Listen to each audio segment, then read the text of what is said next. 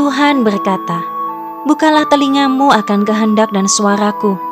Janganlah menyela dan diamlah dalam hadiratku. Aku akan melatih pendengaranmu tiap kali engkau mau mendekat dan mendengar. Sebab inilah yang ku kehendaki melebihi korban persembahanmu yang lainnya. Banyak yang mempersembahkan sesuatu yang besar dan indah kepadaku. Tetapi sayang sekali aku tidak terpuaskan, sebab persembahan yang kurindukan adalah engkau mendengarku dan dapat menangkap hatiku.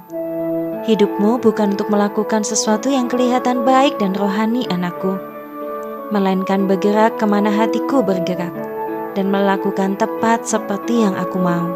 Dan itulah hasil daripada mendengarkan aku.